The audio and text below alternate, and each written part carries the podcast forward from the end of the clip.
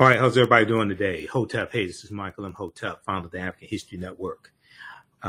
It is Sunday, November 6, 2022, and we are live. Hope everybody's doing well today. We're doing a special broadcast of the African History Network show. It is Sunday, November 6, 2022, and I'll be doing my radio show tonight as well.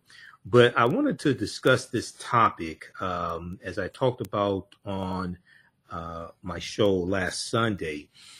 I would be speaking at a virtual environmental conference this past week, the Midwest Building Decarbonization Coalition Virtual 2020 Equity Summit, and I spoke there this past Wednesday and Friday, Wednesday November 2nd and Friday November 4th, and some of the things we talked about was reparations for African Americans and strategies for reparations. And we also talked about the land back movement for Native Americans, the land back movement for Native Americans, and how similarities in some of the history of Native Americans and African Americans, and synergies in working together for Native Americans to get their land back and African Americans to get reparations. And I did... I was one of the panelists, and I talked about some of the things I talked about was Bacon's Rebellion of 1675 and 1676, as well as King Philip's War of 1676 in the colony of New England. And I also talked some about the Virginia Slave Codes of 1705. So we were very short for time. There were a number of people on the panel. So I said I would do a special broadcast because I spent a lot of time putting together the slides for my portion of the presentation. So I'll do a special broadcast and share this information with you. Also, I'll give you some information about classes taking place this week. Well, Monday, November 2nd, and Thursday, November 10th, Ancient Kemet, the Moors, and the Ma'afa, Understanding the Transatlantic Slave Trade, what they didn't teach you in school, and from the Civil War to the Civil Rights Movement and Black Power, 1865 to 1968, okay? All right, so I want to, Bacon's Rebellion is something that's not talked about a lot, and today we'll deal with the idea of the origin of race. We'll talk about the Virginia Slave Codes of 1705. We'll deal with the fact that the African Moors were exempt from the Virginia Slave Codes, okay, and but not Negroes, and also we'll talk about the petition of the Free Sundry Moors of South Carolina in 1790, because all this history is connected. And Bacon's Rebellion, in the aftermath of Bacon's Rebellion, puts us on the trajectory of where we are today and dealing with racism, okay?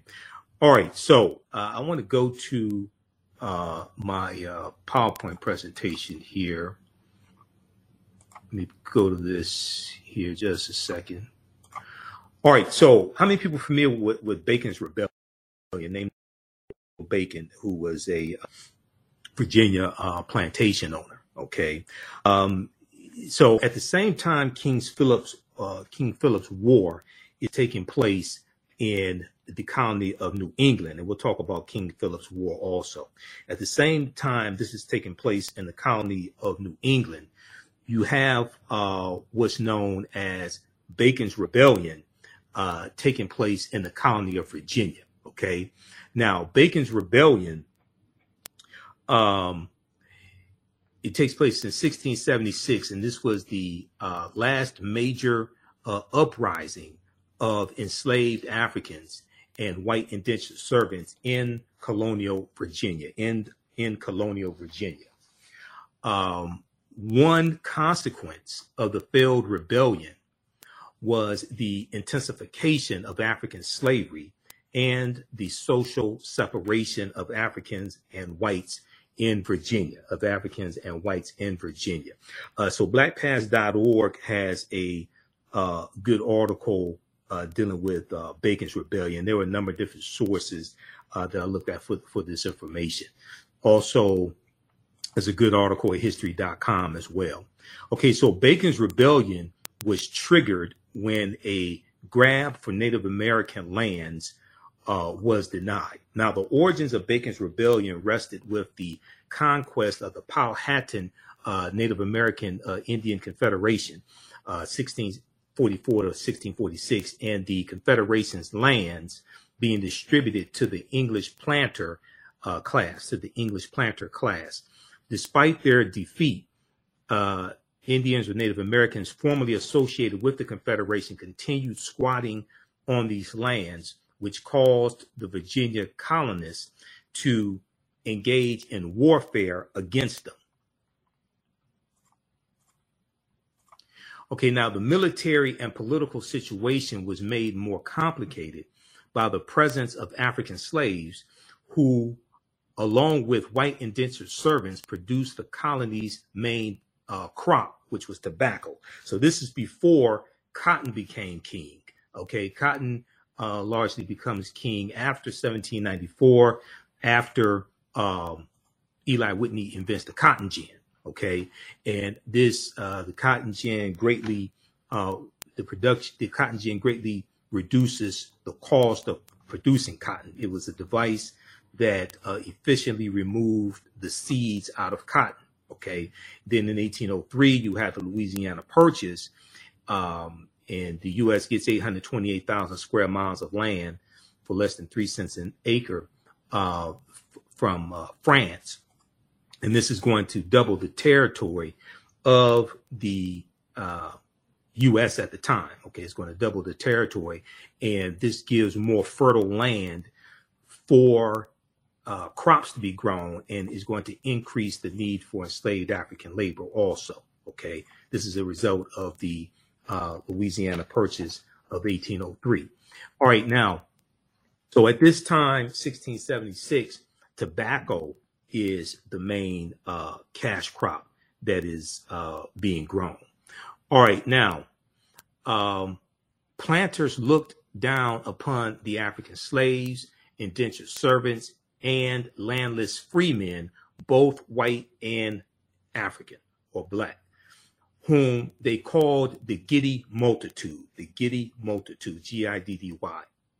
During the decades of the 1650s and 1660s, a sizable number of indentured servants, both African and white, and black, who had completed their required indentured labor service, clamored for old Powhatan Native American land, as well, which was under the control of Governor Berkeley, William Berkeley, at the time, who was the governor of the Virginia colony. Okay, and Governor William Berkeley and his planter class associates.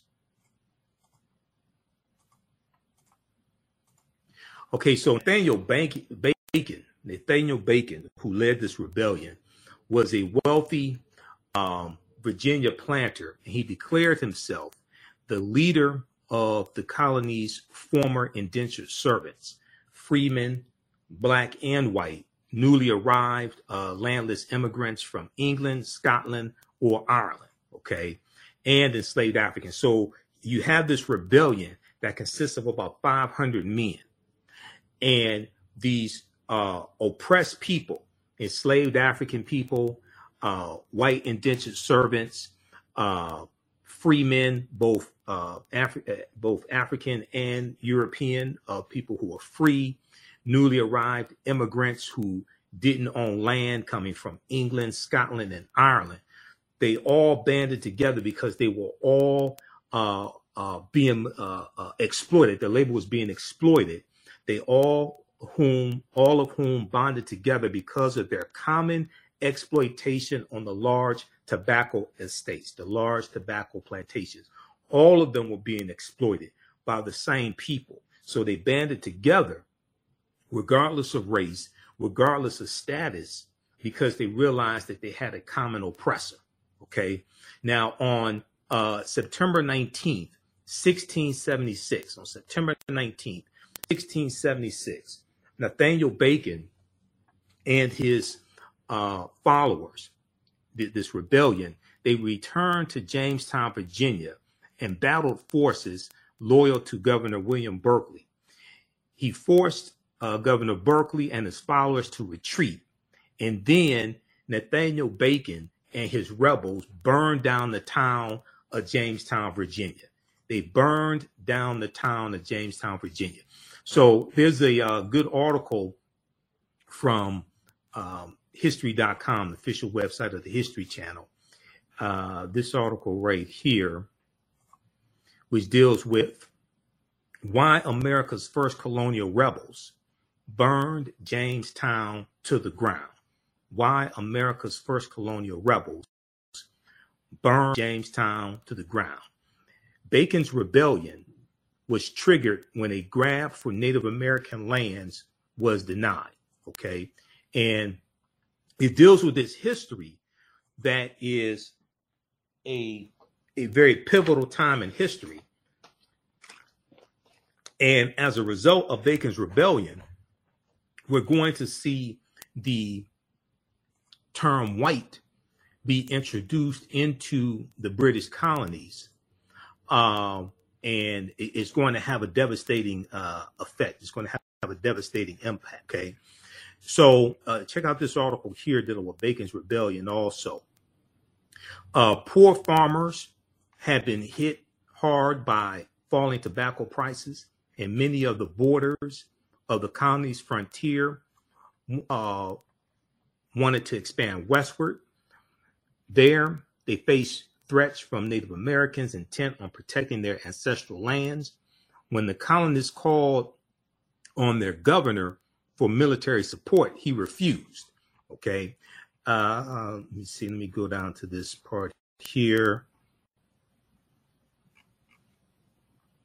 Okay. Nathaniel Bacon was declared a rebel by the governor, who was his cousin by marriage. Let's see. Okay, in September, matters came to a head. Governor Berkeley had been traveling throughout Virginia to recruit supporters of his own and returned to Jamestown to issue a final proclamation condemning Nathaniel Bacon. In response, Nathaniel Bacon and his men rushed into Jamestown, Virginia, burning and pillaging as they went. On the night of September 19th, 1676, they torched the entire town of Jamestown, Virginia, burning it to the ground. As the embattled governor Berkeley fled, Nathaniel Bacon's supporters terrorized what remained of the town of Jamestown, Virginia, and the governor's supporters. Okay, so the rebellion is going to be put down.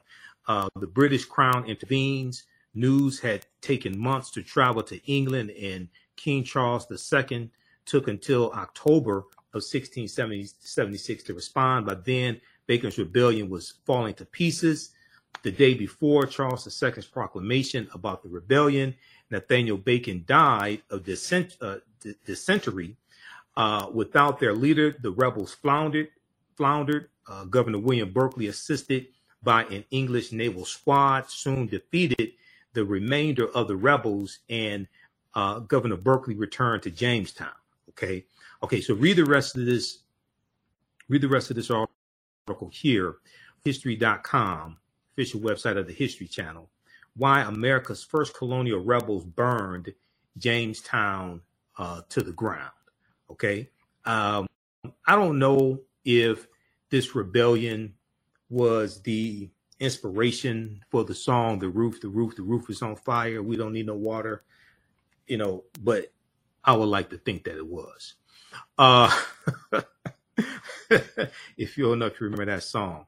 Okay, so let's continue here. Now, what happens is, as a result of Bacon's rebellion, there's a good piece from history.com called The History of the Idea of Race, the history of the idea of race. Now, toward the end of the 17th century, toward the end of the 1600s, labor from England began to diminish, and the colonies were faced with two major dilemmas. One was how to maintain control over the restless poor and the freedmen, okay, who seemed intent on the violent overthrow of the colony's leaders. The second dilemma that they were dealing with was how to obtain a controllable labor force as cheaply as possible. How to obtain a controllable labor force as cheaply as possible. So what was taking place in right about 1680, the economic conditions in England improve, and they're less English willing to come to the colonies to be indentured servants. So you have a declining amount of indentured servants, and they're going to start, and also at the same time you have they are enslaving Native Americans at this time also, but you're having a dwindling population of Native Americans, and they start to shift more to become more dependent on enslaving Africans and bringing more Africans into the colonies. Okay, so the second dilemma was how to obtain a controllable labor force as cheaply as possible. The colonial leaders found a solution to both problems. The colonial leaders found a solution to both problems.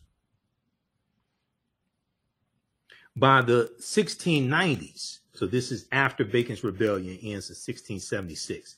By the 1690s, they had divided the restless poor into categories reflecting their origins, homogenizing all Europeans into a white category, and instituting a system of permanent slavery for Africans, the most vulnerable members of the population. So they're instituting chattel slavery for African people, and for the Scottish and the Irish, for the English, for these Europeans. They introduced the term white right about 1681 in the colony of Virginia. This is going to spread through the other colonies, and they're trying to group all of the Europeans together. And what they want to do is break up the alliance between enslaved African people and still some African indentured servants.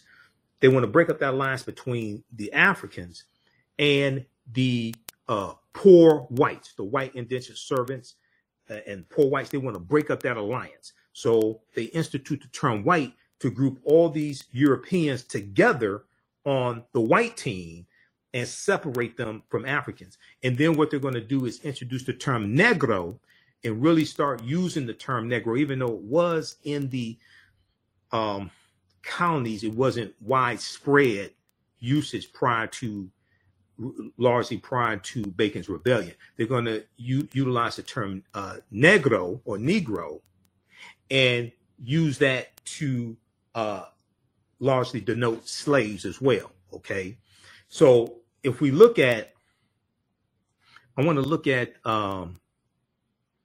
Before the Mayflower by Lerone Bennett Jr., page 40. Sixth edition. Okay. How's everybody doing? Share this broadcast on your social media platforms. Invite your friends to tune in also.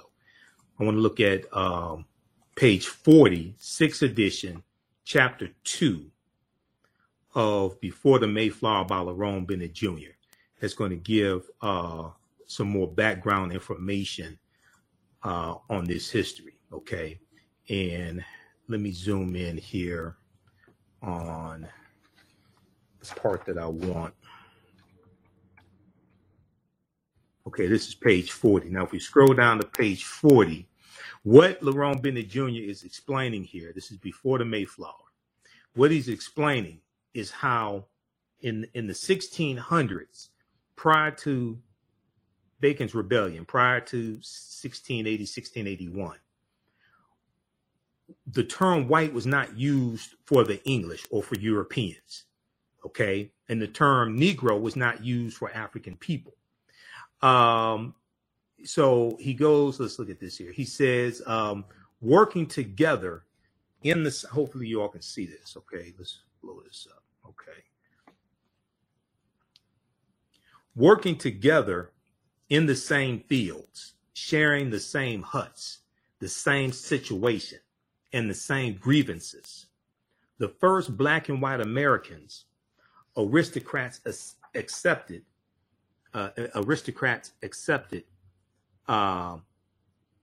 developed strong bonds of sympathy and mutuality, They ran away together, played together, and revolted together. Let me see how this looks. Okay. So you all, can you all see that?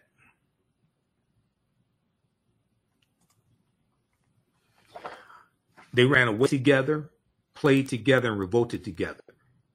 They made it.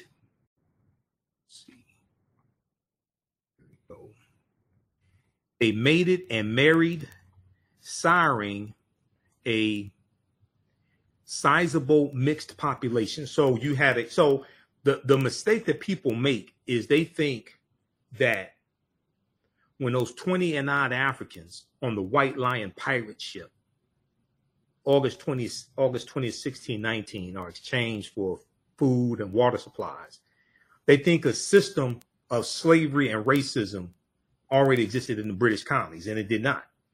Codified slave laws didn't exist in the British colonies. At the 13 British colonies, codified slave laws didn't exist at that time. Okay, this is what's taking place. The term Negro was not largely being used at this point in time. In the process, the black and white servants, the majority of the colonial population, created a racial wonderland. Okay, in the process, the black and white servants, the majority of the colonial population, created a racial wonderland that seems somehow un-American in its lack of obsession about race and color. There was, to be sure, prejudice then, but it was largely English class prejudice, which was distributed without regard to race, creed, or color.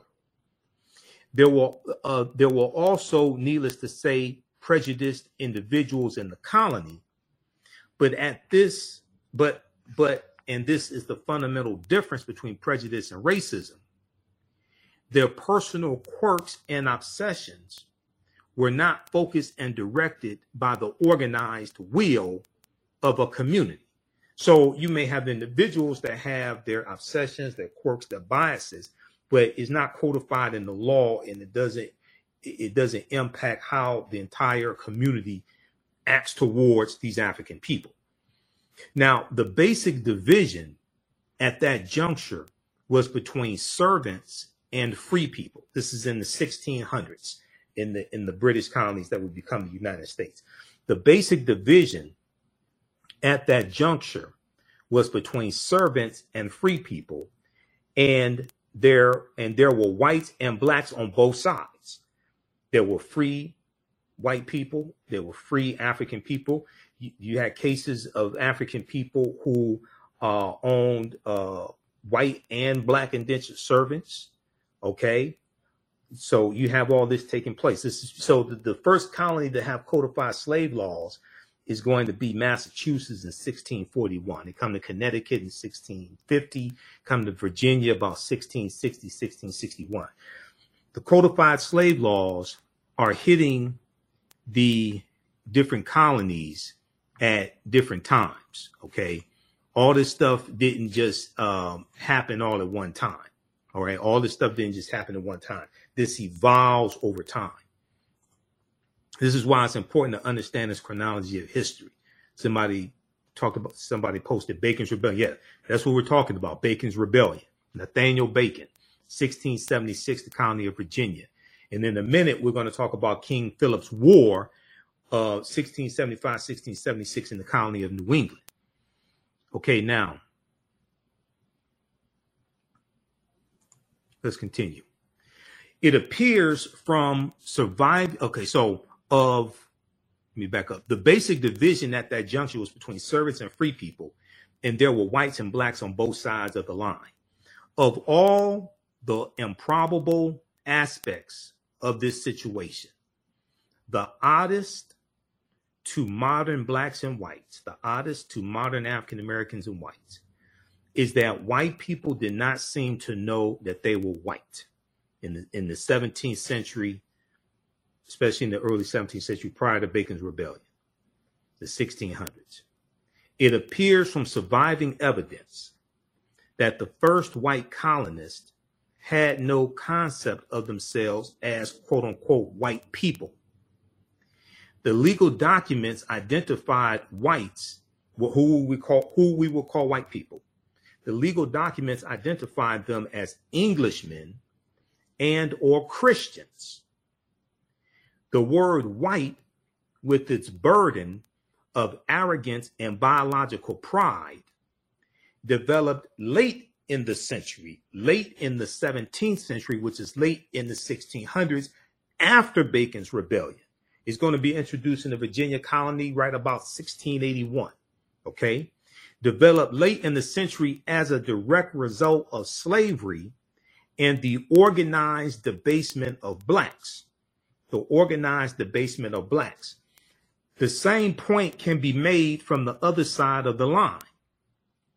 For a long time in colonial America, there was no legal name to focus white anxiety. The first blacks were called blackamoors, Moors, Negers, N-E-G-E-R-S, and Negars, N-E-G-A-R-S. The word Negro or Negro, which is a Spanish and Portuguese term for black, or it can mean a black thing, did not come into general use in Virginia until the latter part of the century, the latter part of the 17th century, which are the 1600s. That's going to be after Bacon's Rebellion. See, it's important to understand this chronology of history and actually what happened and the names we had throughout history before we were called Negroes.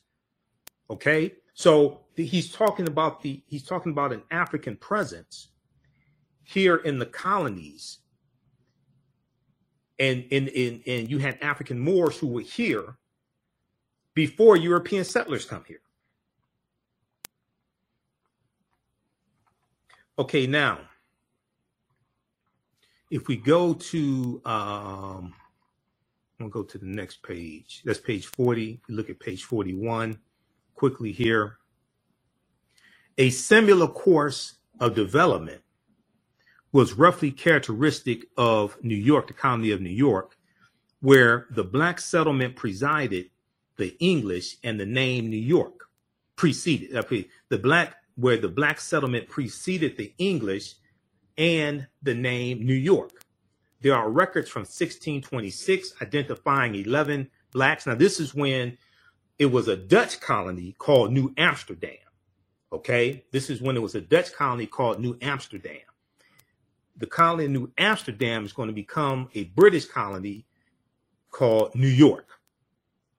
There are records from 1626 identifying 11 blacks or Africans, about 5% of the non-Indian population, who were servants of the Dutch West Indian Company, which is one of the slave trading companies that these Europeans had organized and were financed by the wealthy, things like this, to go out and explore and conquer lands and capture Africans. And they were, you know, like the English were enslaving Native Americans also. We'll talk about that here in just a minute.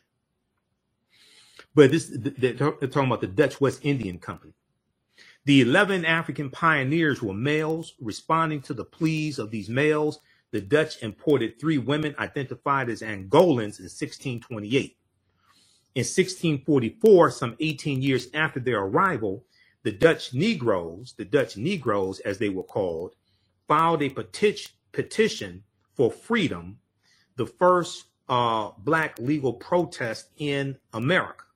The petition was granted by the Council of New Netherlands, which freed the Africans because they had, quote, served the company 17 or 18 years, end quote, and had been long since promised their freedom on the same footing as other free people in New Netherlands. Okay, the 11 Africans, 11 blacks listed in the petition were Paul de Angola, Big Manuel, Little Manuel, Manuel de Garrett, de Rennes, Simon Congo, Anthony Portuguese, Gracia, Peter Santome, John Francisco, Little Anthony, and John Fort Orange all received parcels of land in what is now Greenwich Village. All received parcels of land in what is now Greenwich, Greenwich Village. What is essential to grasp about the first Africans in New York is that they, let me scroll over here, is that they stood on the same footing as white indentured servants from the very beginning. Quote, they had almost full freedom of motion and assembly, said James Weldon Johnson, who wrote this in Black Manhattan. James Weldon Johnson is the same man that wrote the lyrics to Lift Every Voice and Sing, the Black National Anthem. Quote, they were allowed to marry. Wives and daughters had legal protection against the lechery of masters, and they had the right to acquire and hold property, end quote. So this is in the 1600s. What has been outlined above with reference to New York and Virginia holds good also, though with minor variations for other colonies, including the colony of Pennsylvania, where the system of black indentured servitude was so rooted that black servants outnumbered black slaves at the time of the revolution. So you're going to have black indentured servants during this time, as well as Africans. You have African indentured servants as well as African slaves. But they're going to start phasing out as you go further into the 1600s and then going to the 1700s. They're going to start phasing out the indentured servitude system and rely more and more on enslaving African people and enslaving them for perpetuity. And we're going to see the Virginia Slave Codes of 1705 play a huge part in this. Okay, so this is page 41 of Before the Mayflower by Lerone Bennett Jr. Okay, now I want to go to, I want to go back to a PowerPoint presentation here, because when I spoke at Midwest Building Decarbonization Virtual 2022 Equity Summit on Wednesday, March 2nd and Friday, March 4th. I mean, Wednesday, November 2nd, and then Wednesday and Friday, November 4th. I didn't have a lot of time to, I spent a lot of time putting together these slides. So putting together this information, doing the research, I did not have a lot of time to get through the information, but the people were blown away by what I shared with them. Okay, now, let me go back to this here. Where am I?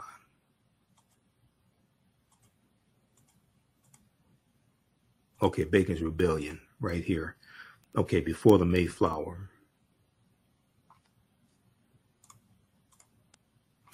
Okay, so back to Bacon's Rebellion. Now, in the aftermath, how Bacon's Rebellion planted the seeds of race-based slavery, how Bacon's Rebellion planted the seeds of race-based slavery.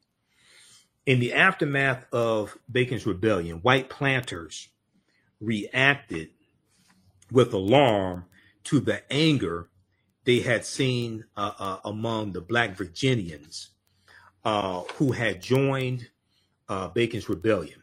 Quote, the planters had not been able to control this rowdy labor force of servants and slaves, said historian Ira Berlin. He told this to PBS.org, Public Broadcasting System, PBS.org. But soon after Bacon's Rebellion, they increasingly distinguished between people of African descent and people of European descent. They enact laws which say that people of African descent are hereditary slaves. So this is chattel slavery. This is a consequence of Bacon's Rebellion. Okay. Now there is a there's an article from PBS.org, and I have a few articles here, so just bear with me. There's one dealing with the Virginia Slave Codes of 1705. Okay. And if we look at this here, because I have a lot of information on that. And when we look at the Virginia Slave Codes, we're going to see who is exempt from them. Let me pull this up from PBS.org. Okay. Let's look at this. All right, how's everybody doing? How y'all like this type of information? Give us a thumbs up, give us a heart, give us a like on this broadcast. Share this on your social media platforms. Be sure to visit our website, theafricanhistorynetwork.com, theafricanhistorynetwork.com. You can register also for the online history classes that that I teach this week. The classes are going to be on Monday and Thursday, because I'm in Washington, D.C. on Tuesday. I'll be one of the political commentators on Roland Martin's 6-hour election day broadcast. Okay, so visit our website, theafricanhistorynetwork.com. When you scroll down, it has information about my radio show on Sundays, 9 p.m. to 11 p.m. Eastern Standard Time. And on Thursday, November 10th, 7 p.m. to 9 p.m., we're teaching another installment of Ancient Kemet, the Moors, and the Ma'afa, Understanding the Transatlantic Slave Trade, what they didn't teach you in school. The class is going to be at least 10 weeks instead of 8 weeks, okay? I've added some more sessions to it. And then from the Civil War to the Civil Rights Movement and Black Power, 1865 to 1968, Monday, November 7th, 6 p.m. to 8 p.m. That class is going to be 10 or 11 sessions. So you can register for it here. The class is on sale $80, regularly $130. We have a bundle pack also. You can register for both classes for $130. We do the sessions live. All the sessions are archived and recorded. You can go back and watch them anytime. Even a year from now, 2 years from now, you still have full access to the class. You can go back and watch it, okay? All right, so I want to go to this piece here dealing with the Virginia Slave Codes of 1705. And what happens in Virginia, the colony of Virginia, is going to be replicated in the other colonies. Once again, all these laws don't just come into existence all at the same time. Okay, this stuff has to be formulated. Okay, so this is from PBS.org, Public Broadcasting System, in their series Africans in America. Africans in America. Virginia Slave Codes 1705. So the status of blacks in Virginia slowly changed over the last half of the 17th century, last half of the 1600s, after Bacon's Rebellion of 1676 in the colony of Virginia. The black indentured servant with his hope of freedom, the black indentured servant with his hope of freedom was increasingly being replaced by African slaves, was increasingly being replaced by African slaves. In 1705, the Virginia General Assembly removed any lingering uncertainty about this terrible transformation. It made a declaration that would seal the fate of African Americans for generations to come. Okay, this is a crucial piece of history. These are the Virginia Slave Codes of 1705. Here's an excerpt of what they said. All servants imported and brought into the country who were not Christians in their native country shall be accounted and be slaves, shall be accounted and be slaves. All Negro, mulatto, and Indian slaves, because they did have Native American slaves also. We're going to talk about that as well. That's a piece of history that's not really talked about a lot. All Negro, mulatto, and Indian slaves within this dominion shall be held to be real estate. If any slave resists his master, correcting such slave, and shall happen to be killed in such correction, the master shall be free of all punishment. The master shall be free of all punishment, as if such accident never happened. Okay, now that comes from the Casual Killing Act of 1669 in the colony of Virginia, and then that gets incorporated into the Virginia Slave Codes of 1705. Okay, we'll talk about that in just a minute. The Casual Killing Act of October 20th, 1669, which stated that if in correcting, disciplining a slave, if the master or the mistress accidentally killed the slave, okay, the African slave, they would not face legal consequences. Okay, it was, oops, did I do that? My bad. No legal consequences. All right. Now, the Virginia Slave Code of 1705, which was also served as a model for other colonies, because once again, they're formulating this whole system. Okay. And just because one colony has a law doesn't mean it exists in the other colonies. You have 13 different colonies. They have different laws. So they have to, each colony has to adopt these laws. The law imposed harsh physical punishments since enslaved persons who did not own property could not be required to pay fines.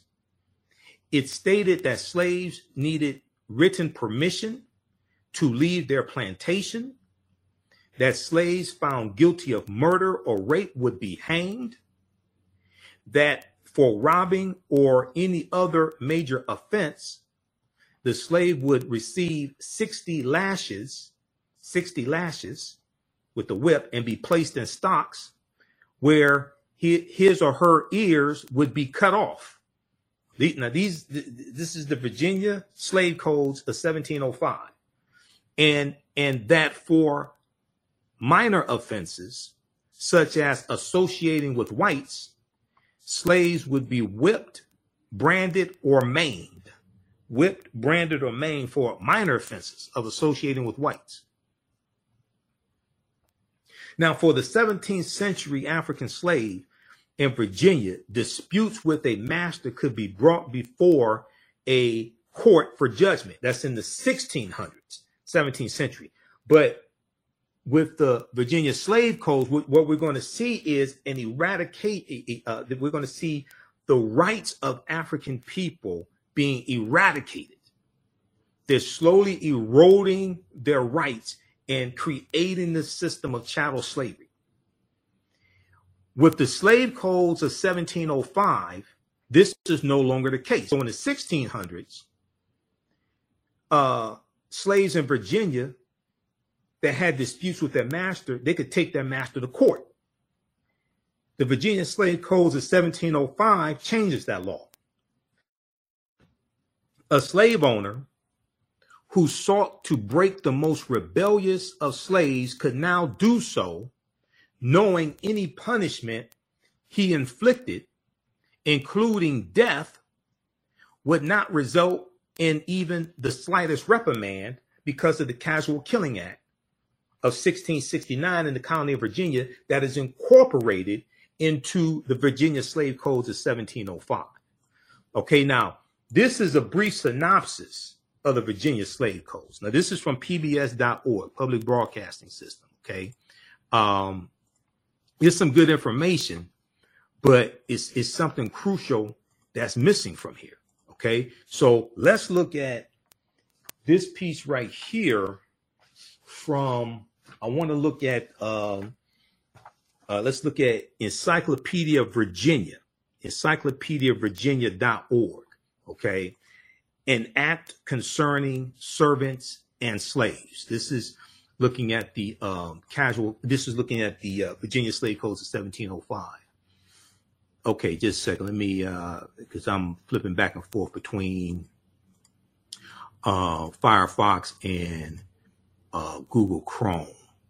Okay, where is that? We have it. I have it up here in Firefox. Okay, we're coming to this next. Just a second here. Where is that? Okay, let me just pull this up. This is an act concerning service. I want to look at specifically Section 4.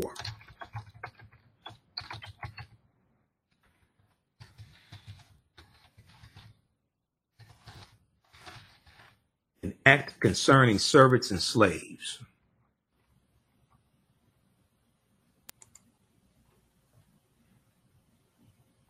And they show, they have primary documents here also.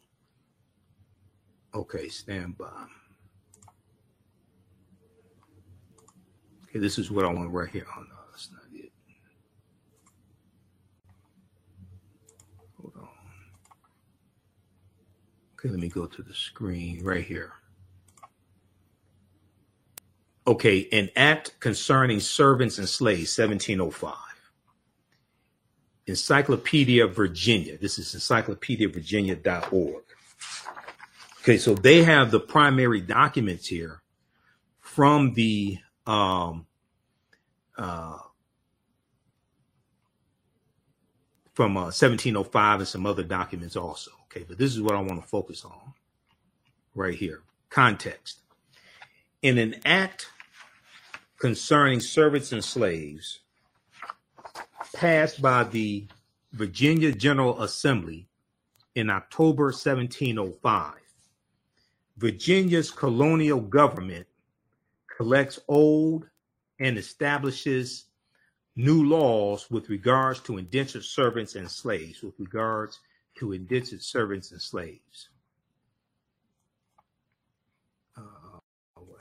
here? Okay, just a second here. All right.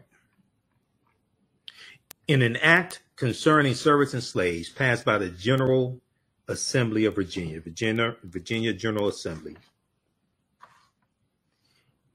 in the session of October 1705, Virginia's colonial government collects old and establishes new laws with regards to indentured servants and slaves.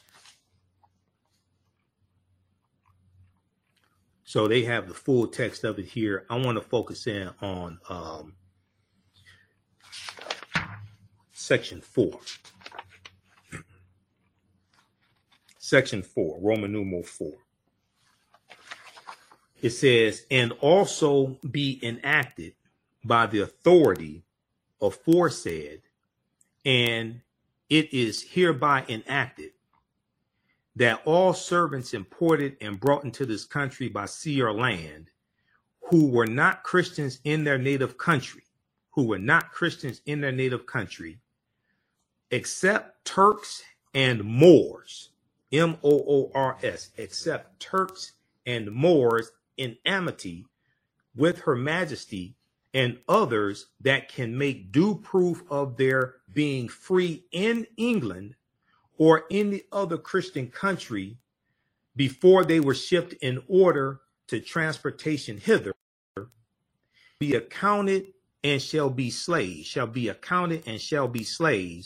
and such be here bought and sold, notwithstanding a conversion to Christianity afterward. Okay. So what they're doing with the Virginia Slave Codes of 1705, they're making a distinction between Negroes and Moors, because African Moors are exempt from the Virginia Slave Codes. See, this is why. So in the piece that I showed you from PBS.org, they don't show you like the full Virginia Slave Codes. But when you go look at the full Virginia Slave Codes, it shows in Section 4, it shows that in Virginia, and they're going to start doing this in other colonies. This is after Bacon's Rebellion of 1676. They start using the term Negro for slaves, And the term Moor, as I showed you on page 40 in Before the Mayflower by Lerone Bennett Jr., 6th edition, chapter 2, that was already being used, but now they're making a distinction between Negroes and Moors and the distinction in how they're treated.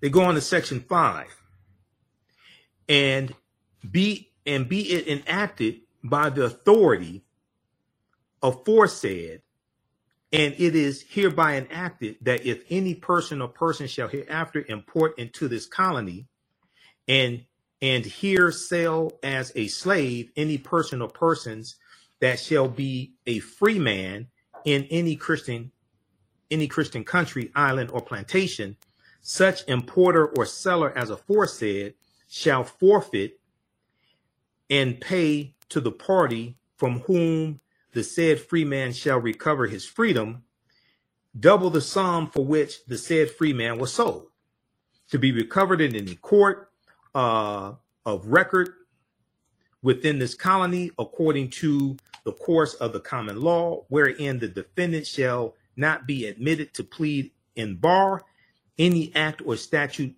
for limitation of actions. Okay. Provided always, section 6, that a slave's being in England shall not be sufficient to discharge him of his slavery without other proof of his being manumitted there. Okay. So they're saying you have to have proof that you were freed in England. Otherwise, you can still be a slave here in the Virginia colony. All right. Okay, so read the rest of this here. This deals with the Virginia Slave Codes, 1705. It's called An Act Concerning Servants and Slaves, 1705. This is at Encyclopedia Virginia. But they make a distinction in the Virginia Slave Codes between Negroes and Moors. All right, now, I want to look at, okay, we did that, PBS, we did this one. Okay, now I want to look at this right here.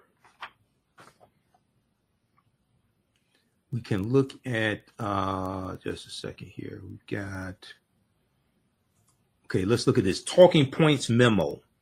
There's an article from Talking Points Memo that deals with this as well.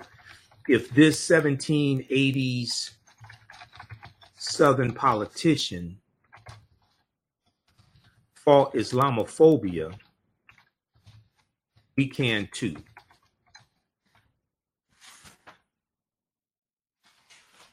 Because they talk about the Moor Sundry Act of 1790 here, which I've talked about before, and they talk about the Treaty of Peace and Friendship. So let's look at this here.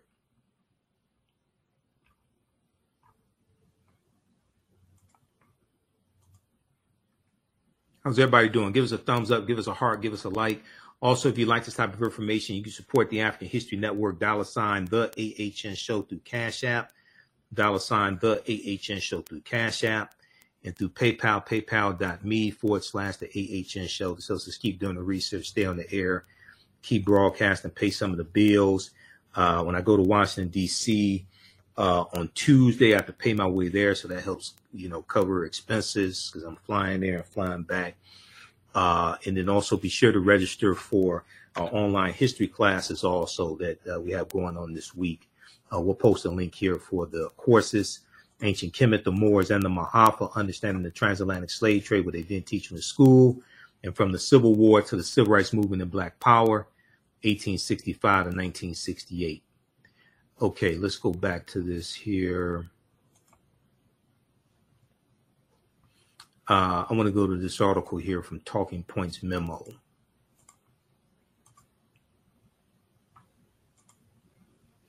If this 1780 Southern politician fought Islamophobia, we can too.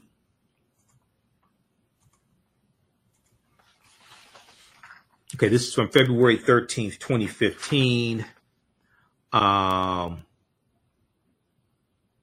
here's what I want to focus in on. Okay, to talk about Islamophobia. Let's start at the beginning. They say, let's start at the beginning. By the time of the American Revolution, which is 1775 to 1783, a sizable Moroccan community known as Moors, in the language of the era, ERA, had developed in and around Charleston, South Carolina, had developed in and around Charleston, South Carolina.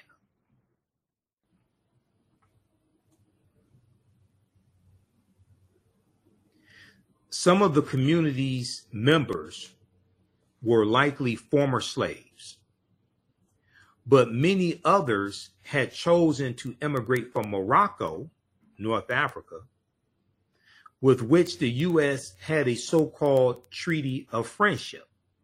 Okay, the Treaty of Peace and Friendship.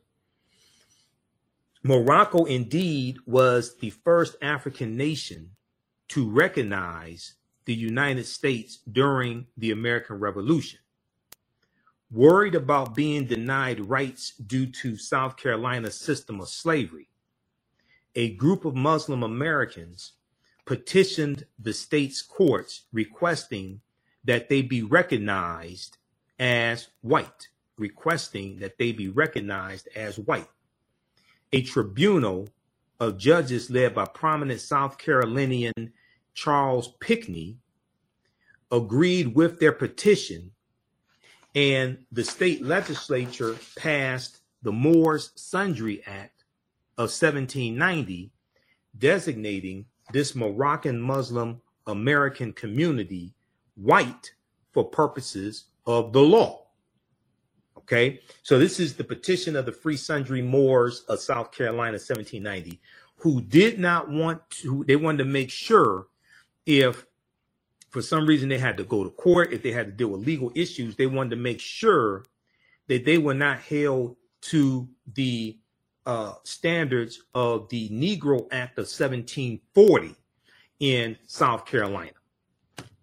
The Negro Act of 1740 in South Carolina, the colony of South Carolina, was put in place because as a result of what's known as the Stono Rebellion of 1739 in South Carolina. Okay, so once again we see a distinction that's being made as this whole system is being formulated.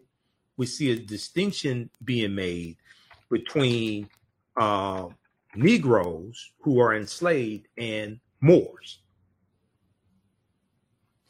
It's let's see here. The impact of the Stono Rebellion. Let me see. And there's an article from alt.com on the Stono Rebellion, and also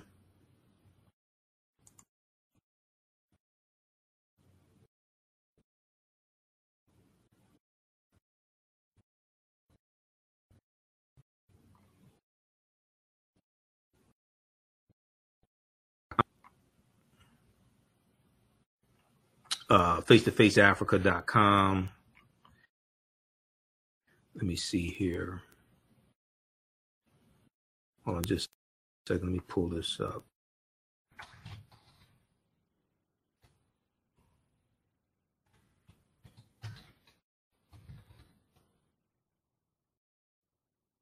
Okay, if we look at pbs.org, if we look at this from pbs.org, and just a second, let me refresh the screen here. This is acting up. Stand by.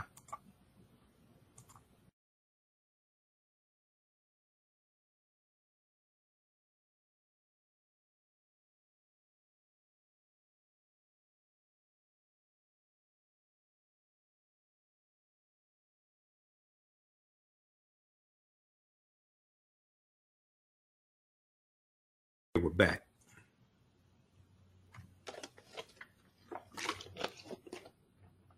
All right. So let's look at this from PBS.org on the Stono Rebellion of September 9th, 1739. This is a slave rebellion in South Carolina. We'll look at this briefly here.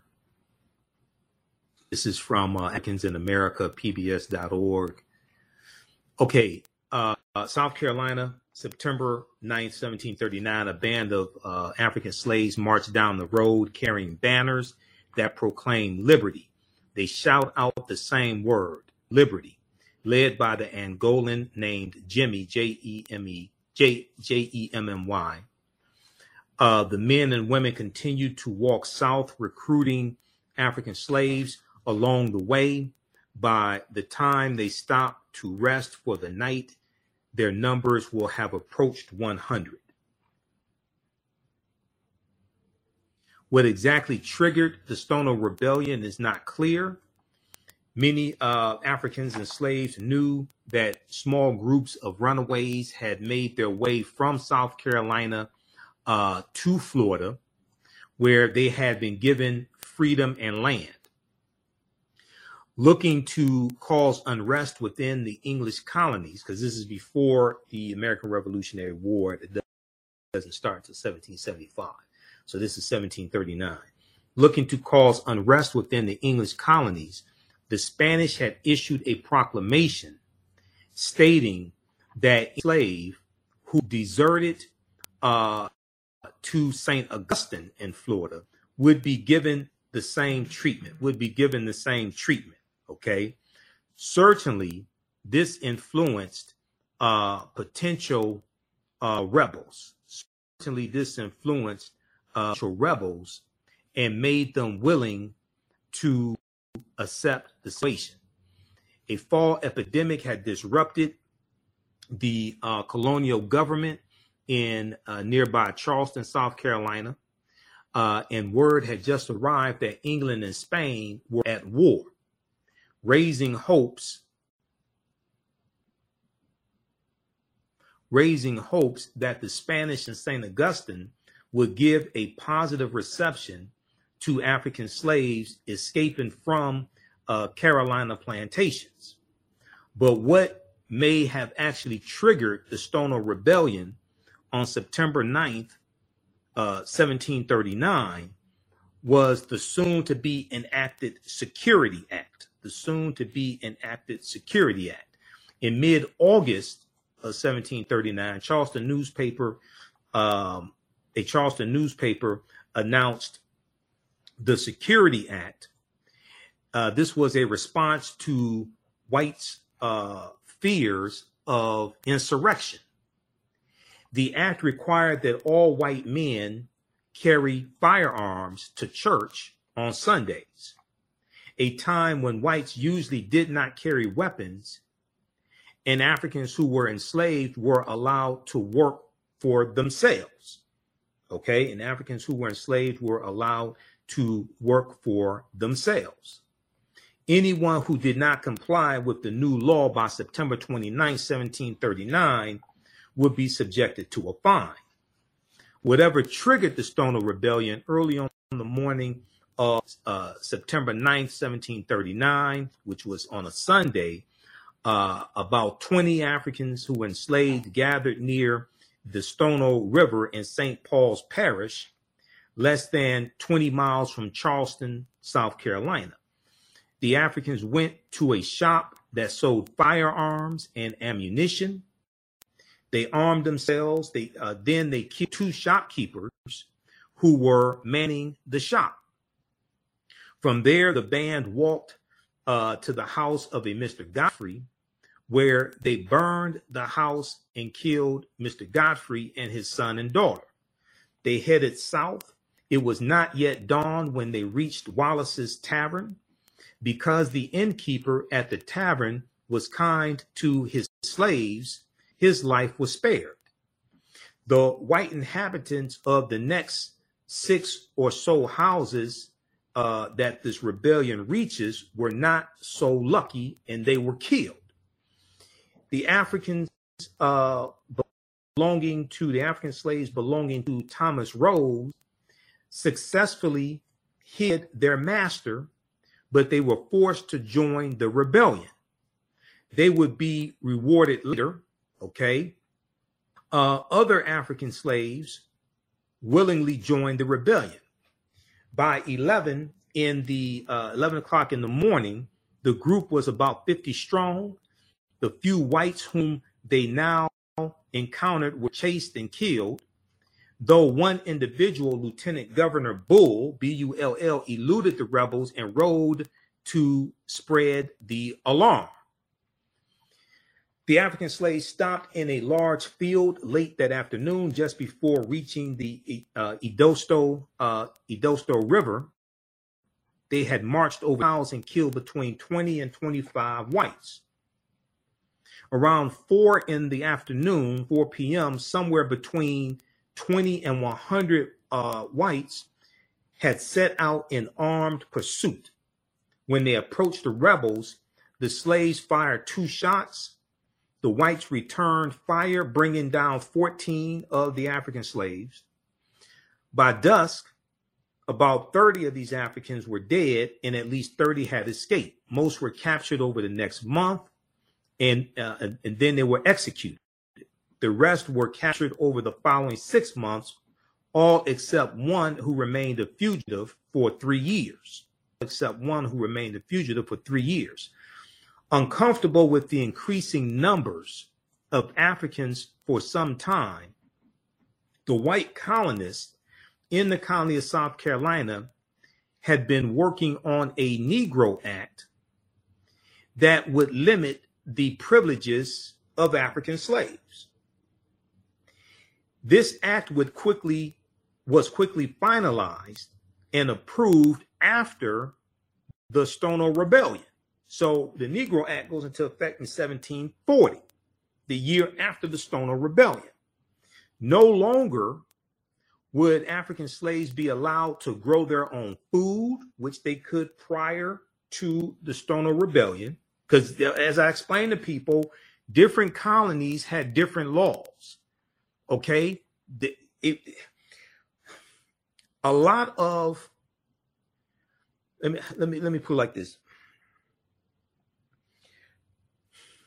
A lot of our concept of what slavery was is homogenized, and we think it was like the same in all the colonies. And this history evolves, and you have an erosion of their rights over time. And we see this erosion increasing in the early 1700s.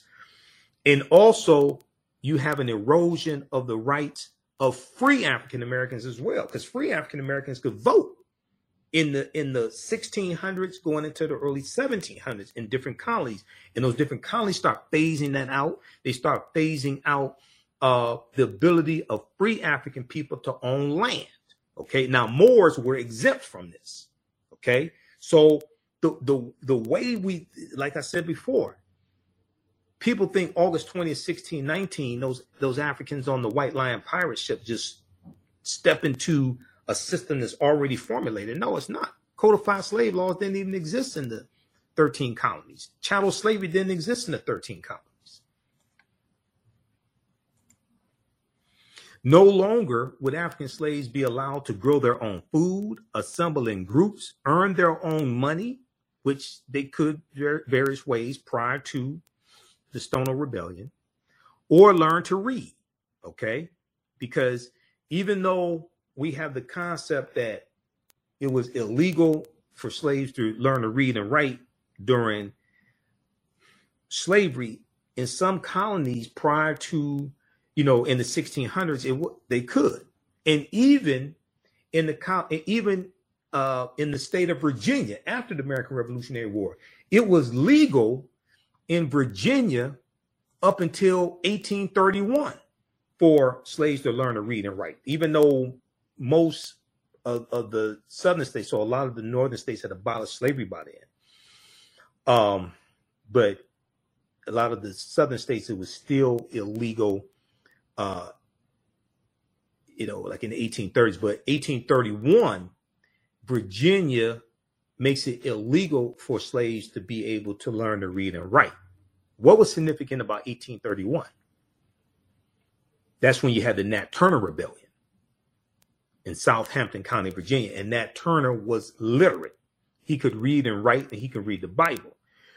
After the Nat Turner Rebellion, after they execute Nat Turner and they round up the rebels, execute them, put them on trial, the ones that were not killed, and they execute Nat Turner, the state legislature in Virginia passes a law that makes it illegal to teach slaves to read and write.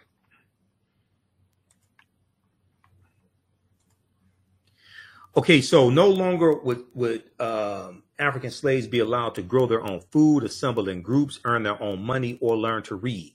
Some of these restrictions had been in effect before the Negro Act, but had not been strictly enforced. Okay, so now the Negro Act of 1740 was the result of the Stono Rebellion of 1739 in South Carolina. So when you have the petition of the Free Sundry Moors in 1790, they want clarification, and they want to make sure that they are not held to the standard of the Negro Act of 1740. Okay, and the South Carolina State Legislature passes the Moor Sundry Act of 1790 in South Carolina, designating this Moroccan Muslim American community white for purposes of law. So they had all the rights that people classified as white had. They could sit on juries, they could carry guns, they could vote. They had all the rights that white people had. That law was as complicated as race in American history has always been.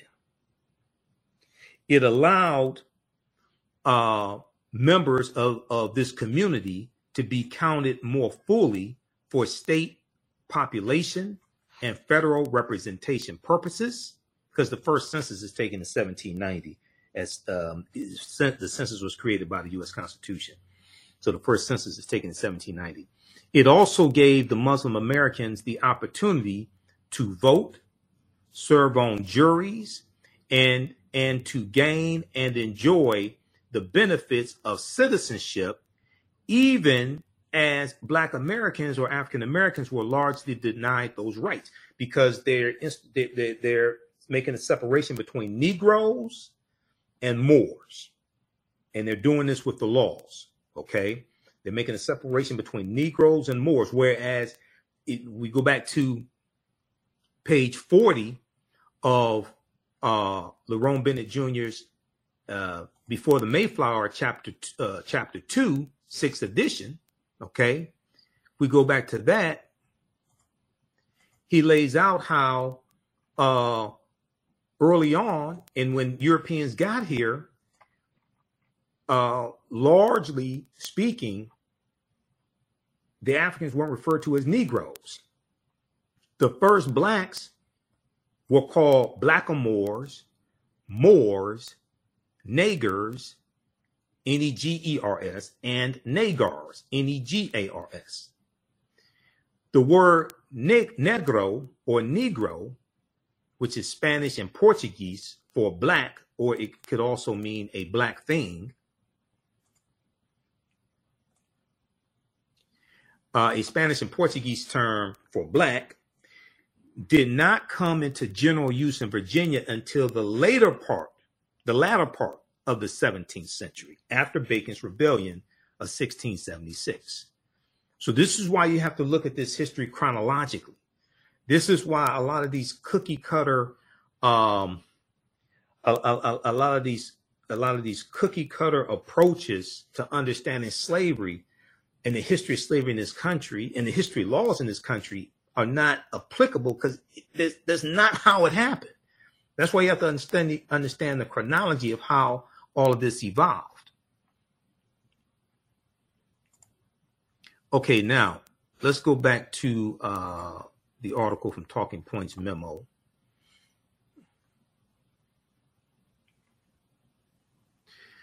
So the Moor Sundry Act of 1790 in South Carolina designated the Moroccan Muslim American community white for purposes of the law.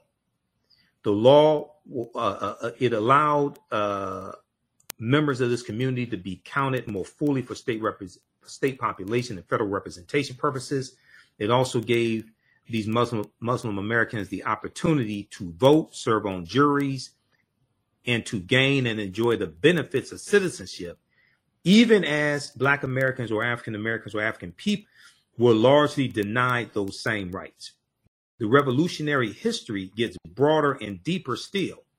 The only passage in the body of the Constitution, as drafted in 1787, that references religion at all is the paragraph in Article 6 that makes clear that, quote, no religious test shall ever be required as a qualification to any office, end quote. This profoundly progressive phrase, written in an era when every other constitutional government around the world featured an official state religion, was drafted by none other than Charles Pinckney. Okay.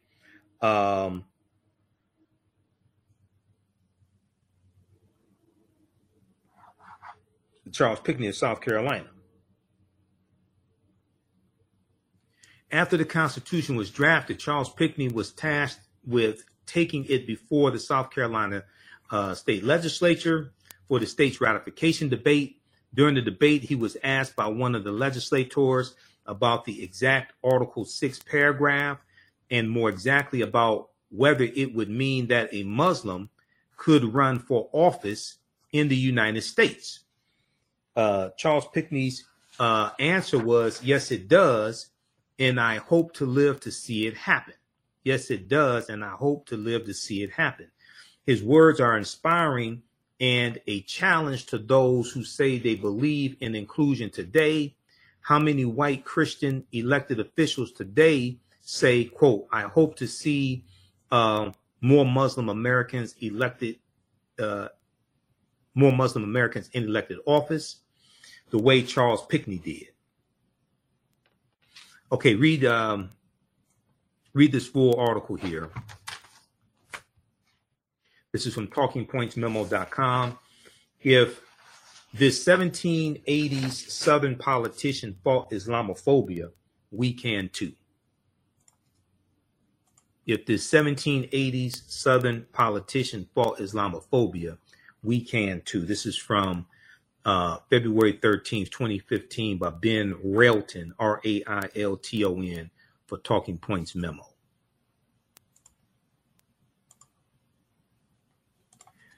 All right, now, I got a couple more things and I have to get out of here. Okay, so we did that. We did an act concerning servants and slaves. Okay, let me go back to the PowerPoint presentation. Okay, give us a thumbs up, give us a heart, give us a like on this broadcast. Also, be sure to register for my online history classes as well. Ancient Kemet, the Moors, and the Ma'afa, Understanding the Transatlantic Slave Trade, what they didn't teach you in school.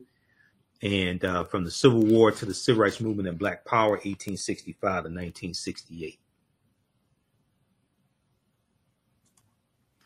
Okay, how Bacon's Rebellion planted the seeds of race-based slavery. This is an excerpt from the article that I showed you, Why America's First Colonial Rebels Burned Jamestown, Virginia to the Ground, from history.com.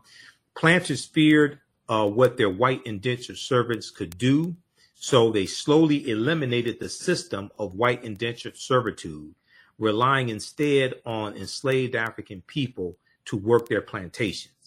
Backlash from Bacon's Rebellion is credited with helping kick off the racial distinctions that defined the colonies and the United States that followed, because it's going to be after Bacon's Rebellion that they institute the term white in the colony, starting with the colony of Virginia right around 1681. And then it's going to spread throughout the other colonies. And they're trying to break up the alliance between enslaved African people and any African indentured servants. They're trying to break up that alliance between them and white indentured servants and poor Europeans. Okay, let me see here. Just a second, let's see where I left off.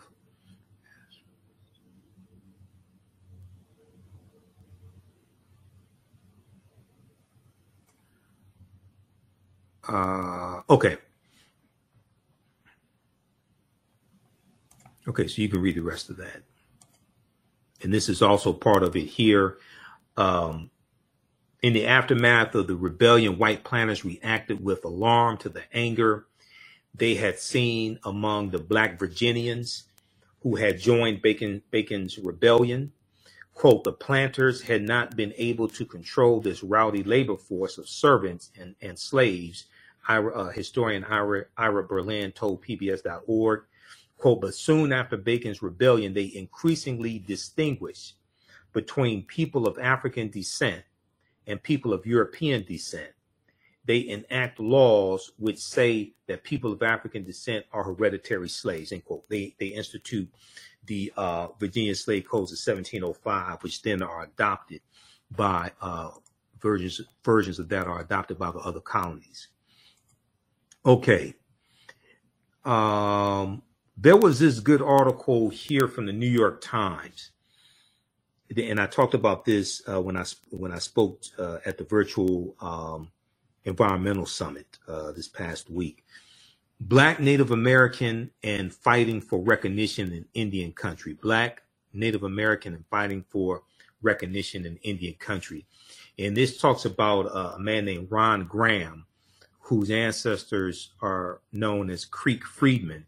His ancestors were owned by the Creek Indians, because the Choctaw, Creek, Cherokee, and Seminole Indians all owned African slaves. And they were among the thousands of African Americans who were once enslaved by tribal members in the South and who immigrated to Oklahoma when their tribes were forced off their homelands and marched west in the 1830s. That's on the Trail of Tears. Okay, and they all go out west into Oklahoma, and about a third of the people on the Trail of Tears were African slaves, because the Choctaw, Chickasaw, Creek, Cherokee, and Seminole Indians all own African slaves. And Tulsa, Oklahoma is going to be founded by Creek Indians around 1834. Okay, I have actually a 2.5-hour lecture that I've done dealing with the history of Black Wall Street and Tulsa, Oklahoma, all of that. So that's available at our website. This one here, Black Wall Street, From Destruction to the Resurrection of Economic Empowerment. Okay, this one right here. We have it on DVD at our website, theafricanhistorynetwork.com, theafricanhistorynetwork.com, as well as other lectures that are there from my online. So, all right, why isn't this moving? Okay, there we go.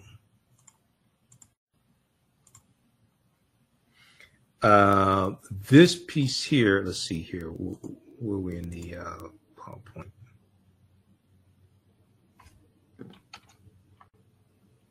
Okay, let me go back to this article quickly. This is from the New York Times. Okay, in the treaty signed after the Civil War, which is 1861, 1865, they won freedom. These Africans who were slaves of these, what are known as the five civilized tribes and Native Americans, they won freedom and were promised tribal citizenship and an equal stake in the tribe's lands and fortunes. But what followed were broken promises, exclusions, and painful fights over whether tens of thousands of descendants should now be recognized as tribal members. Some of the descendants have won lawsuits seeking inclusion in the Cherokee Nation. Some gained nominal citizenship as Seminoles, Seminole Indians, Black Seminoles, but said they could not access tribal services. Others, like Ron Graham, have nothing. But now a landmark Supreme Court decision for tribal sovereignty has breathed new life into their fight. In July 2020, the Supreme Court recognized a huge portion of eastern Oklahoma as reservation land under the terms of an 1866 treaty. And these are the Black Freedmen Indian Treaties of 1866. The same treaty also guaranteed that freed African slaves and their descendants would, quote, have and enjoy all the rights and privileges of native citizens, end quote. Okay, so read the rest of that. They estimate there's about 160,000 descendants of those formerly enslaved bodies, Native American nations, these five. Now, I'm not saying all of the 566 federally recognized tribal nations owned slaves. We're talking about these. These are some of the largest, what are known as the five civilized tribes of Native Americans, the Choctaw, Chickasaw, Creek, Cherokee, and Seminole Indians. Okay, read this. And then also, now what's interesting is that I've talked about this before. You have well, number one, a lot of the early African American landowners in Tulsa, Oklahoma, got land from these Indian treaties and the Dawes Allotment Act of 1887. Read this article here, 9 entrepreneurs who helped build Tulsa's Black Wall Street. This is from history.com, official website of the History Channel, May 14th, 2021. Quote, their relative wealth, the relative wealth of some Black folks in Oklahoma comes in part through their connection to the tribes, to these Native American nations and their land ownership, says Hannibal B. Johnson, historian and author of Black Wall Street 100, and American City Grapples with Its Historical Racial Trauma. The Dawes Allotment Act of 1887, named after Senator Henry L. Dawes of Massachusetts, authorized the government to divide tribal territories into allotments for individual Native Americans. So the majority of that land was supposed to go to Native Americans and Black Indians, okay? And white people ended up getting 2/3 of the land. This is where you get the term, the $5 Indian from, because white people found out about this land giveaway, and you had to anglicize your name to get added to the Dawes rolls, which is like a census, okay? $5 to have their names added to the Dawes rolls, so they can get it also. And they end up, it's 138 million acres of land. White people got 2/3 of this land. Okay, so the Dawes Act 1887 authorized the government to divide tribal territories into allotments for individual Native Americans, which included Black members. As word spread that Indian territory was a safe place for African Americans to settle, between 1865 and 1920, more than 50 Black townships were founded in Oklahoma, including in Tulsa, Oklahoma. Okay, so read this article here from Hannibal B. Johnson. I read Hannibal B. Johnson's first book on Black Wall Street, which is this one right here. Black Wall Street: From Riot to Renaissance in Tulsa's Historic Greenwood District.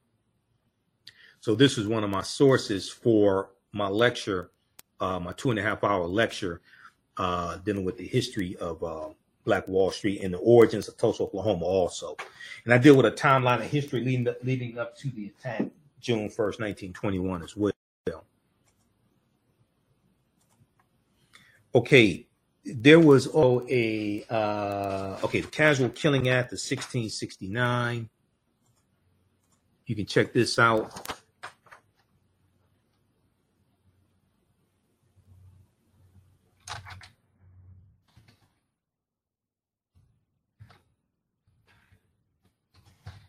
This is from the Equal Justice Initiative.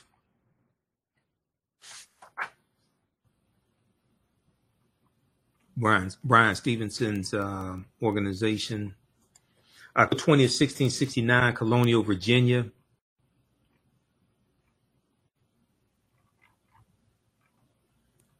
Authorizes enslavers to kill rebellious slaves.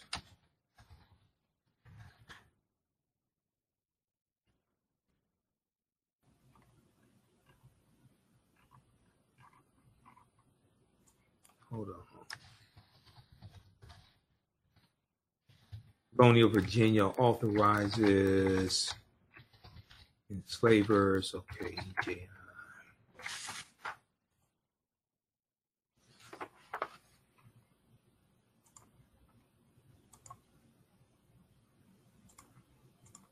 All right, here we go.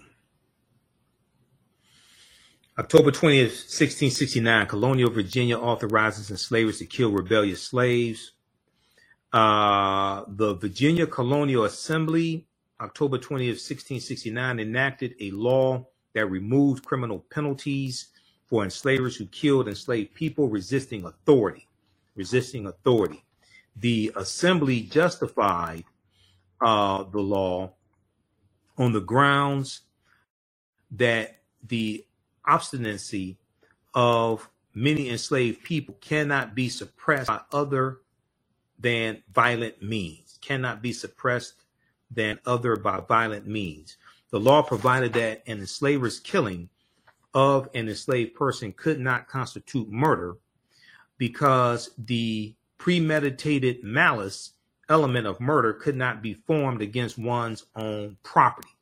In subsequent years, Virginia continued to reduce legal protections for enslaved people. In 1723, the assembly removed all penalties for the killing of enslaved people during correction, meaning that an enslaved person could be killed for any offense as minor as picking bad tobacco. The willful or malicious killing of an enslaved person could constitute murder in theory, but the law excused the killing of an enslaved person if the killing was in any way provoked. In effect, enslavers could kill enslaved people with impunity in colonial era Virginia, and the situation was similar in most other colonial territories. Following the American Revolution, many states created penalties for killing enslaved people, but the loophole permitting the killing of an enslaved person during correction or to prevent resistance remained. As a result, throughout the course of slavery in this country's history, enslavers were rarely punished for killing enslaved people. Okay, so read this here. Colonial Virginia authorizes enslavers to kill rebellious slaves. This is from EJI.org, Equal Justice Initiative.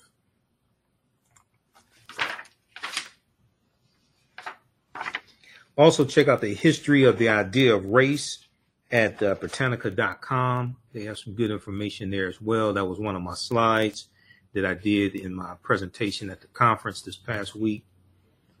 That was one of my sources. The idea of the history of race from Britannica.com. And from a new layer. Okay, yeah, they deal with endurance of servitude, all of that.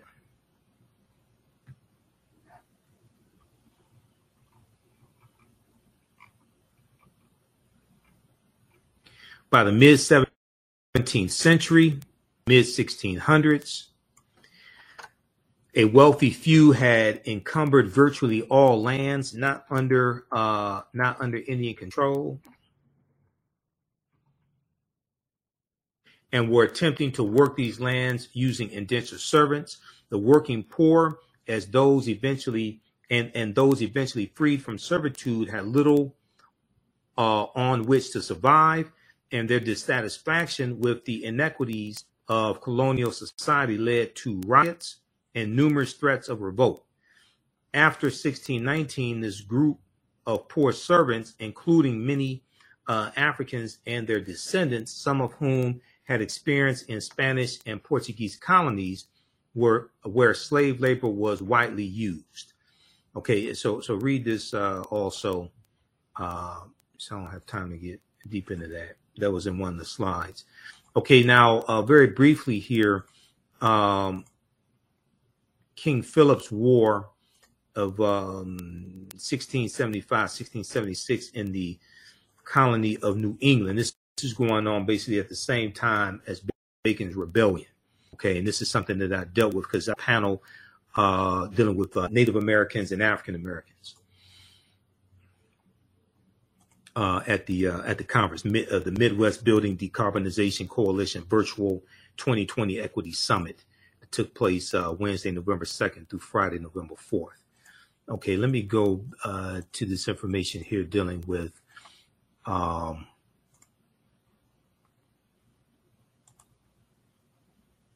right here, colonial enslavement of Native Americans included those who were surrendered.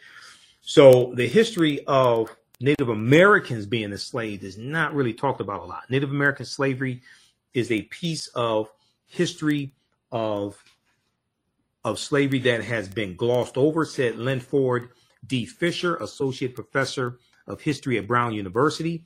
He said, quote, between 1492 and 1880, between 2 million and 5.5 million Native Americans were enslaved in the Americas, in addition to 12.5 million African slaves. Now, it's also important to note, and I deal with this in the class, we know that the first Americans were Africans, documented evidence, Dr. David M. Hotep's book. There was an African presence here going back at least 51,700 years ago. Those were the Khoisan, who come from Southern Africa. We know African Moors were here as well. And also we know that there are going to be groups of Africans that get reclassified as Native Americans where European settlers come here also. Captain John Smith, page 66, 65, 66 of this book, he talks about how Captain John Smith said he was captured by a group of black Indians in 1607 in Virginia. So you had this African presence here as well, and some of those Africans get reclassified as Native Americans by European settlers. Now, while natives had been forced into slavery and servitude as early as 1636, it was not until King Philip's War that natives were enslaved in large numbers. Associate Professor Linford Fisher wrote in the study. The 1675-1676 war, King Philip's War, pitted Native American leader King Philip, also known as Metacom, M-E-T-A-C-O-M, and his allies against the English colonial settlers. This is in the colony of New England. During the war, New England colonies routinely shipped Native Americans as slaves to Barbados, which we know was a British colony, Barbados, Bermuda, Jamaica. And Jamaica, it starts out as a Spanish colony in 1494, conquered by Columbus, but then becomes a British colony. Barbados, Bermuda, Jamaica, the Azores, Spain, and Tangier in North Africa, Associate Professor of History Linford Fisher said. While Africans who were enslaved did not know where they would be taken, Native Americans understood that they could be sent to Caribbean plantations and face extremely harsh treatment far from their homes and communities, according to the study. Fear of this fate spurred some Native Americans to pledge to fight to the death, while others surrendered, hoping to avoid being sent overseas, the study found. Now, Professor Linford Fisher's study entitled, Why Shall We Have Peace to Be Made Slaves, Indian Surrenderers During and After King Philip's War. This study appears in the journal Ethnohistory, a volume devoted to scholarship on indigenous slavery in the New World. Native American enslavement was documented in colonial correspondence, shipping records, court cases, town records, colonial government orders, and petitions from colonists to the British government. So this is at brown.edu. This article is from February 15th, 2017. Colonial enslavement of Native Americans included those who surrendered to. So at the same time of King Philip's War was raging in the colony of New England. You had Bacon's Rebellion in the colony of Virginia that I already talked about. All right. So hopefully you learned a lot from this broadcast as history lesson. This is some of the information that I presented at the environmental conference this past week, and I did not get a chance to, because there were so many people on the panel, they were short on time. The session was only like an hour and 15 minutes. I didn't get a chance to get deep into this information like I was able to get into it today. Okay, be sure, if you like this type of information, give us a thumbs up, give us a heart, give us a like on this broadcast. Be sure to register for my online history classes, okay? This helps support the African History Network. This helps finance the research, helps us stay on the air, keep broadcasting, pay some of the bills. Helps when I have to pay the travel, because Tuesday, November 8th, I'll be one of the political commentators for Roland Martin Unfiltered for their 6-hour broadcast, Election Day broadcast. It's 7 p.m. to 1 a.m. Eastern Standard Time. Okay, we'll have information on our website also, theafricanhistorynetwork.com. But visit our website, theafricanhistorynetwork.com, and you can register for the online history classes I teach. So this week, because I'll be out of town this week, we'll have class on Monday. We'll have class on Monday and Thursday. Thursday is going to be Ancient Kemet, the Moors, and the Ma'afa, Understanding the Transatlantic Slave Trade, what they didn't teach you in school. We deal with thousands of years of history and what leads up to the transatlantic slave trade taking place. Some of the slides I showed you, some of those slides are from the class also. That's going to be 7 to 9 p.m. Eastern Standard Time, Thursday, November 10th. Okay, we do the sessions live. All the sessions are archived and recorded. You can watch them on demand anytime. The class is on sale, $80, regularly $130. Click right here, register here to register for the class. And then, and that's going to be a 10-week class. We may do 11 weeks. And the class I teach on this week, this class is going to be on Monday, from the Civil War to the Civil Rights Movement and Black Power, 1865 to 1968. Monday, November 7th, we'll do 6 p.m. to 8 p.m. Normally the classes are Tuesdays and Wednesdays, but this week, since I'm out of town, I have to change the schedule. And we deal with history starting in 1800, and we go through, look at history, what leads to the Civil War taking place, Mexican-American War, 1846, 1848, Missouri Compromise, 1820, Kansas-Nebraska Act, 1854, Civil War, Reconstruction, Great Migration, Jim Crow era, World War I, World War II, Civil Rights Movement, Black Power Movement. Okay, so this is a fantastic class also. And we have a bundle pack. You can register for both classes. This is the best value. You register for both classes for $130. Click right here to register here. And there's bonus content that you get. So it's over $300 value. There's bonus content you're going to get also. You can use this information with your children. I would say the content is PG-13. Okay. You can use this information with your children as well. And if you have any questions, you can email us, ahnshow@theafricanhistorynetwork.com, or email us through the website as well, ahnshow@theafricanhistorynetwork.com. And we also have the information for PayPal and Cash App at our website also. So if you want to support us that way, you can also. This is our official Cash App account, $ The AHN Show, SHOW. When you go to it, it'll say Michael. Okay, these other ones here, and the 5 I've identified a fake African History Network Cash App account. You click right here, it takes you to the barcode, the QR code, so you can scan that also. All right, and we have the link for PayPal here also. Okay, we have to get out of here. Be sure to follow us on our fan page, The African History Network, The African History Network, and our YouTube channel, Michael M. Hotep, IMHOTEP. And listen to The African History Network show Sundays, 9 p.m. to 11 p.m. Eastern Standard Time on 9:10 a.m. Superstation WFDF. And we have the information on the homepage of our website as well. And the Land Back Movement, this is something that we were talking about at the conference. The Land Back Movement, you may have seen commercials for it. This is from landback.org. This is a Native American movement.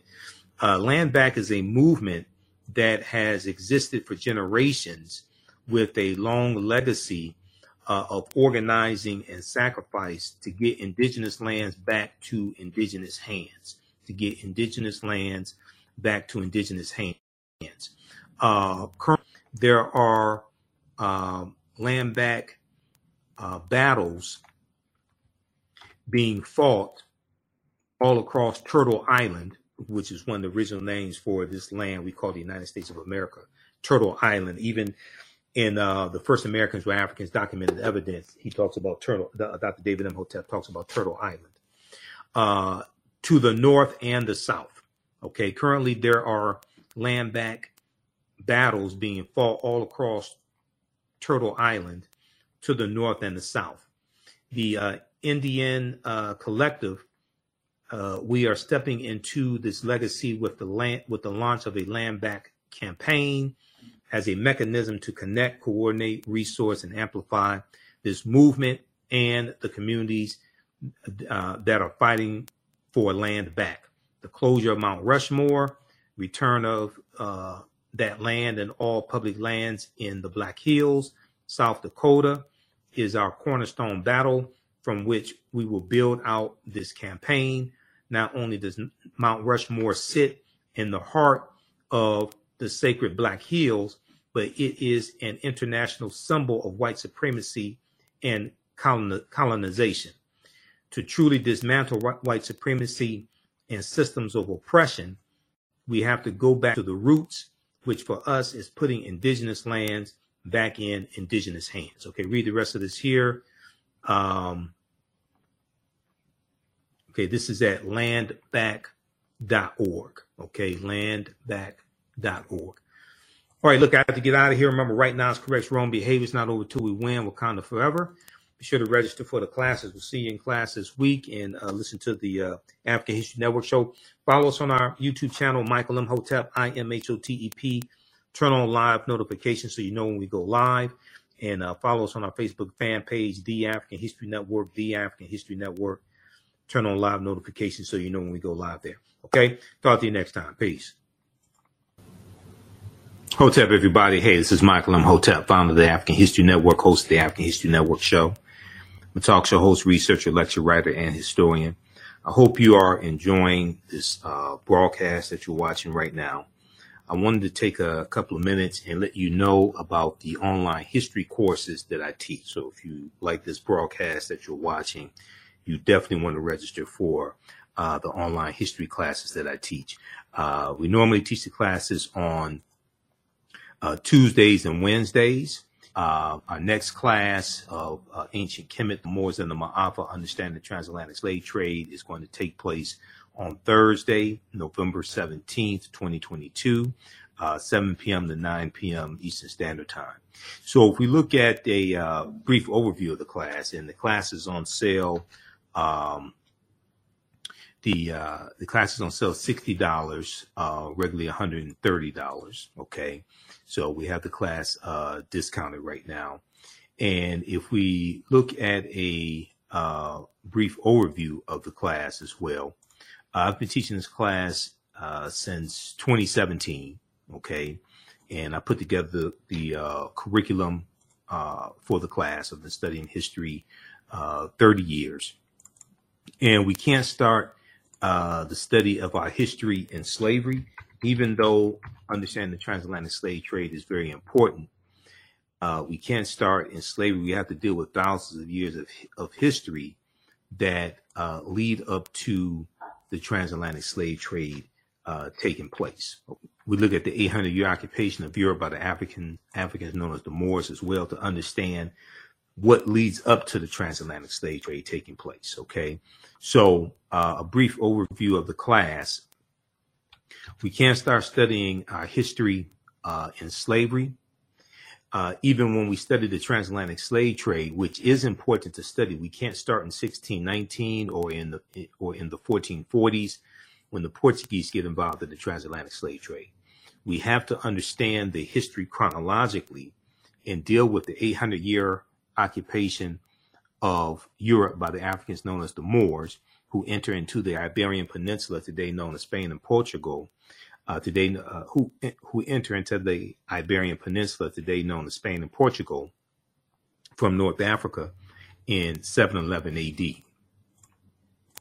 This course not only deals with the transatlantic slave trade, but it also deals with thousands of years of history that leads up to the transatlantic slave trade taking place. August 20th, 2019 marked the 400th year anniversary of the 20 and odd Africans who came into Point Comfort in Virginia, August 20th, 1619 on the White Lion pirate ship.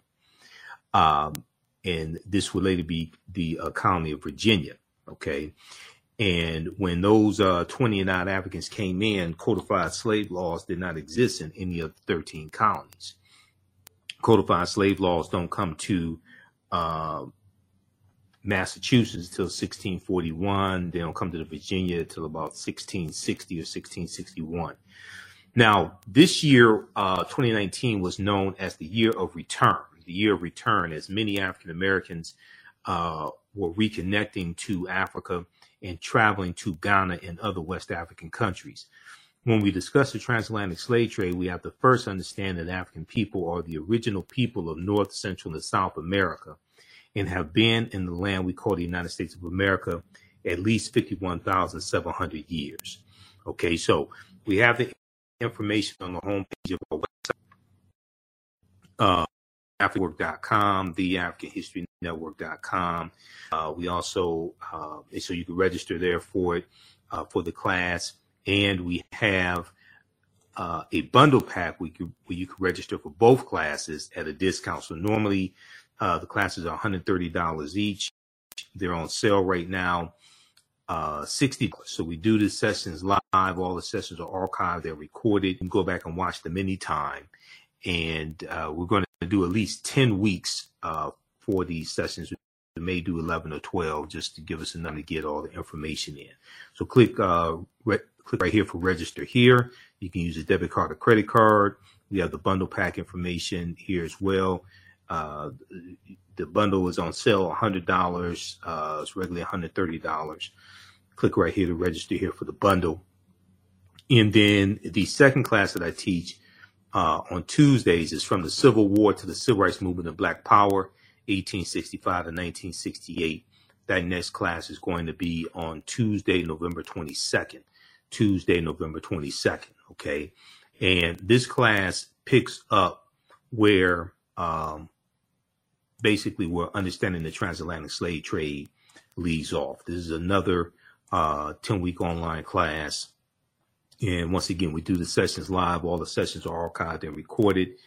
You can go back and watch these classes a year from now, 2 years from now. You'll still have full access to the class.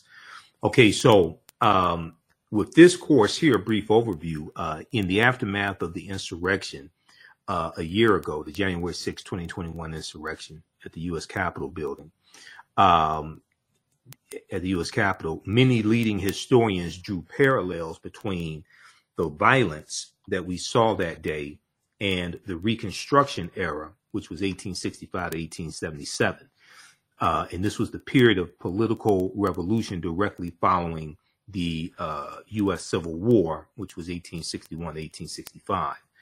This 10-week online course will analyze U.S. history primarily from the African-American perspective, beginning in 1865 with the 40 Acres and a Mule Special Field Order Number 15. And actually, we start in 1800 with the 1800 census, and we look at 1803 with the Louisiana Purchase and the Haitian Revolution. And we go and look at history chronologically leading up to the Civil War taking place. And then we do at the end of the Civil War, Juneteenth, June 19th, 1865. We did with Special Field Order Number 15, 40 Acres and a Mule, January 1865. And then we look at the Reconstruction era. And we go through and look at history chronologically through to 1968. So we'll look at the Reconstruction era, 1865, 1877, the Red Summer of 1919, the year after the Civil War ended. I'm just sorry, the year after World War I ended in 1918, the Red Summer, where you had over 25 major race riots across the country. We look at the Jim Crow era, which is the period of time after Reconstruction ends. We go and look at the 1880s, 1890s, 1900s. We look at the Jim Crow era and when the Southern states are rewriting their state constitutions to impose poll taxes and literacy tests, like Mississippi State Convention of 1890. We look at World War I, The Great Migration, 1915 to 1970, 6 million African Americans migrate from the South up north and out west. World War II, the Civil Rights Movement, and the Black Power Movement. To understand what happened to us after slavery ended, okay, what were the laws and policies put in place to put us where we are today, to understand where we need to go from here, okay? So the second class is from the Civil War to the Civil Rights Movement and Black Power, 1865 to 1968, okay? It's important to understand the chronology of history to get a better understanding of how we got to where we are now, to understand where we need to go from here. Unfortunately, some of this history is repeating itself, okay? So we have this available at our website as well, theafricanhistorynetwork.com. Normally the classes are on Tuesdays and Wednesdays. You can share this information with your children. I would say the information is PG-13. It's very visual. I do a PowerPoint presentation with book references, articles, video clips. Usually for the book references, I'll show you the excerpts on the screen. So, and we do the sessions live. All the sessions are archived and recorded. You can go back and watch it anytime. So as soon as you register for the classes, there's content that you can start watching right now. Okay, so hopefully you learn a lot in these classes. Keep watching our broadcast. Keep watching this video that you're watching. And follow us on our Facebook fan page, The African History Network, The African History Network, and our YouTube channel, Michael M. Hotep, I-M-H-O-T-E-P, and Michael M. Hotep on Instagram as well. Remember, right now is correct wrong behavior. It's not over till we win Wakanda forever, and we'll talk to you next time. Peace. Also, you can also listen to our radio show. You can also listen to our radio show on Sundays, 9 p.m. to 11 p.m. Eastern Standard Time, the African History Network show. We have the information right on the homepage of our website right at the top. Okay, so we have our social media information, social media handles, and information about the radio show. And you can click right here to listen to audio podcasts of the radio show as well. We're on Sundays, 9 p.m. to 11 p.m. Eastern Standard Time, the African History Network show on 910 a.m. Superstation WFDF in Detroit. You can also download the iHeartRadio app and search for 910 a.m. WFDF and listen live, or the TuneIn radio app. You can listen live there as well. Okay. All right. Remember, right now is correct your own behavior. It's not over till we win. Wakanda forever. And thanks for watching our broadcast. Thanks for supporting us. Also, if you want to support the African History Network, $ the AHN show through Cash App, $ the AHN show through Cash App, and through PayPal, paypal.me/ the AHN show. This helps us keep doing the research, stay on the air, keep broadcasting, pay some of the bills. And we have our Cash App information and social media, our Cash App information and PayPal information right on the homepage of our website also. Okay, so check that out as well. All right, remember, right now is correct your own behavior. It's not over till we win. Wakanda forever. And we'll talk to you next time. Peace. Okay, round two. Name something that's not boring. A laundry? Ooh, a book club. Computer solitaire, huh? Ah, oh, sorry, we were looking for Chumba Casino. That's right. ChumbaCasino.com has over 100 casino-style games. Join today and play for free for your chance to redeem some serious prizes. ChumbaCasino.com. No purchase necessary. Void where prohibited by law. 18+ terms and conditions apply. See website for details.